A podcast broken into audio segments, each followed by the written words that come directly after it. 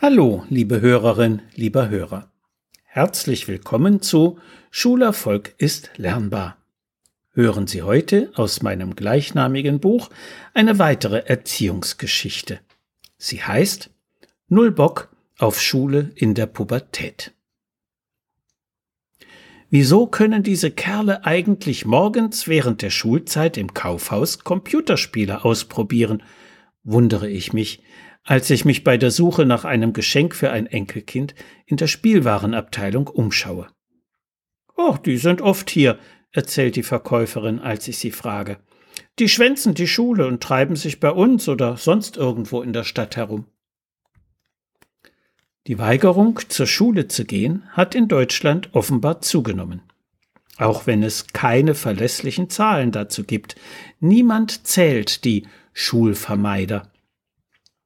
Das Deutsche Jugendinstitut schätzt ihren Anteil auf 10 bis 15 Prozent. Allerdings sind die Quoten in der Pubertät deutlich höher als bis Klassenstufe 6. Und sie unterscheiden sich nach den Schularten. Am Gymnasium wird am wenigsten geschwänzt, an der Hauptschule am meisten.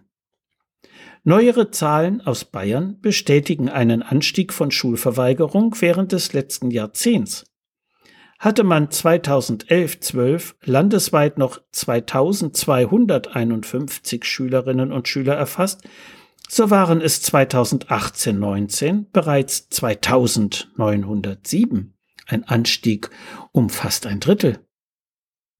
Keine Rolle spielten dabei diejenigen, die ein, zwei Tage im Jahr blau machten oder Fehlzeiten wegen Demos bei Fridays for Future. Es ging nur um die harten Fälle von Dauerschwänzern, die über Wochen oder Monate fehlten und von der Schulbehörde bei der Polizei angezeigt wurden. In manchen Städten sucht die Polizei gezielt nach Schwänzern, um sie der Schule zuzuführen. Es hat sich jedoch gezeigt, dass Bußgelder gegen die Eltern und polizeiliche Maßnahmen allein nicht viel nützen.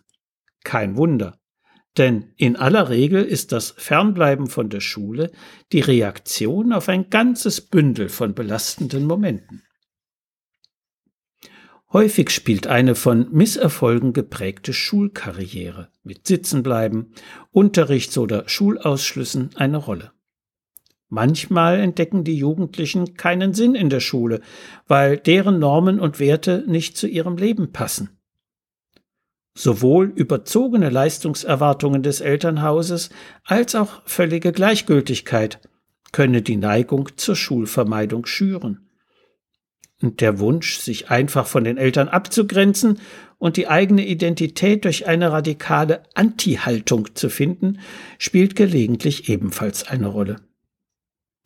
Einen bedeutenden Einfluss haben die Angst vor Leistungsversagen und Beschämung sowie ungelöste Konflikte mit Lehrkräften und oder mit Schülern, zum Beispiel Mobbing. Außerdem trifft das uralte Sprichwort zu, Gelegenheit macht Diebe, wo reizvollere Alternativen zum Unterricht locken, die Clique einen Sog ausübt und gleichzeitig die Anwesenheitskontrolle in der Schule lax gehandhabt wird, da wird auch mehr geschwänzt. Aber andererseits gibt es Schutzfaktoren die Jugendlichen helfen, wieder in den Schulalltag einzusteigen, beziehungsweise gar nicht erst auszusteigen. Dazu gehören Erwachsene, die ermutigen.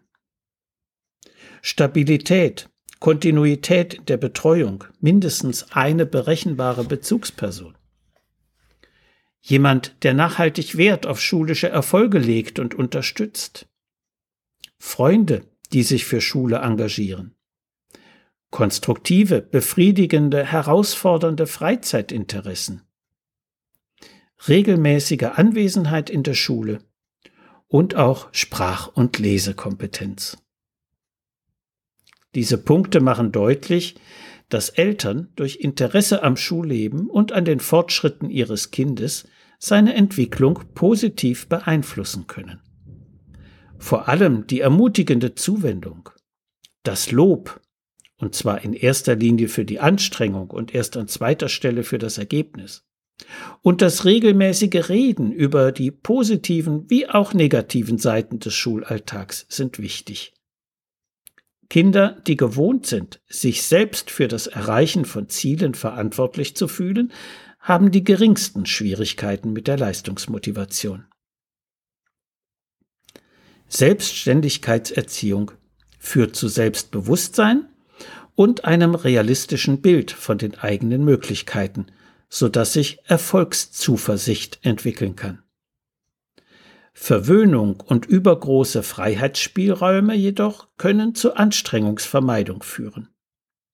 Geduld mit dem Schulkind sowie Vertrauen in seine Entwicklung sind ebenso notwendig wie das Setzen von Grenzen, konstruktive Kritik und Angebote für ein aktives Freizeitleben. Bei all diesen Bemühungen ist es sehr hilfreich, wenn beide Eltern an einem Strang ziehen. In der Pubertät sind Eltern als Hausaufgabenhelfer normalerweise nicht mehr gefragt. Aber Tipps für das eigenständige häusliche Arbeiten werden gelegentlich noch angenommen. Im Zweifelsfall kann ein neutraler Erwachsener, zum Beispiel eine Beratungslehrkraft in der Schule oder eine Schulpsychologin, diesen Part übernehmen. Hilfreich ist es für Schüler, wenn sie ihr Pensum vor der Erledigung der Hausaufgaben in einen Plan schreiben oder im Hausaufgabenheft eingetragen haben. Das Abstreichen jeder erledigten Aufgabe ist gleichzeitig ein kleines Erfolgserlebnis.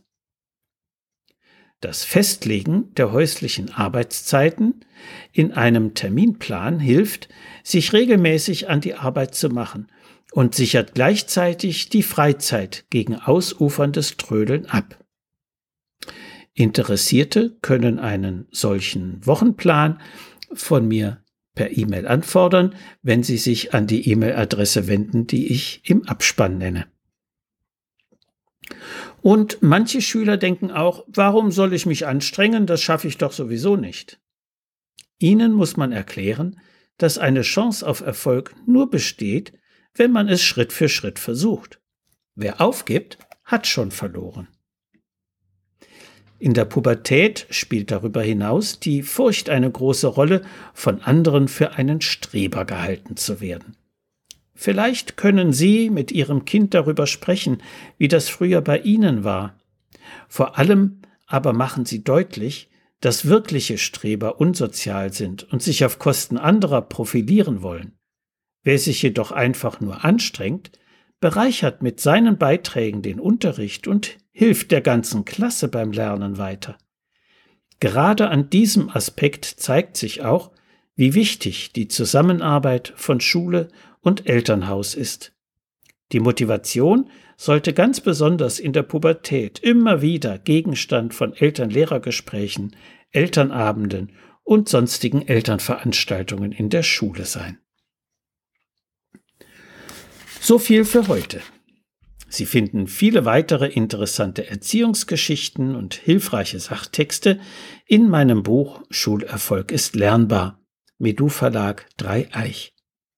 Wenn Sie Fragen zur Schule und Lernen haben oder meine sonstigen Bücher und Materialien bestellen möchten oder den eben erwähnten Wochenplan, dann können Sie gerne über meine E-Mail-Adresse info at schulberatungsservice.de oder über die Webseite www.schulberatungsservice.de Kontakt mit mir aufnehmen.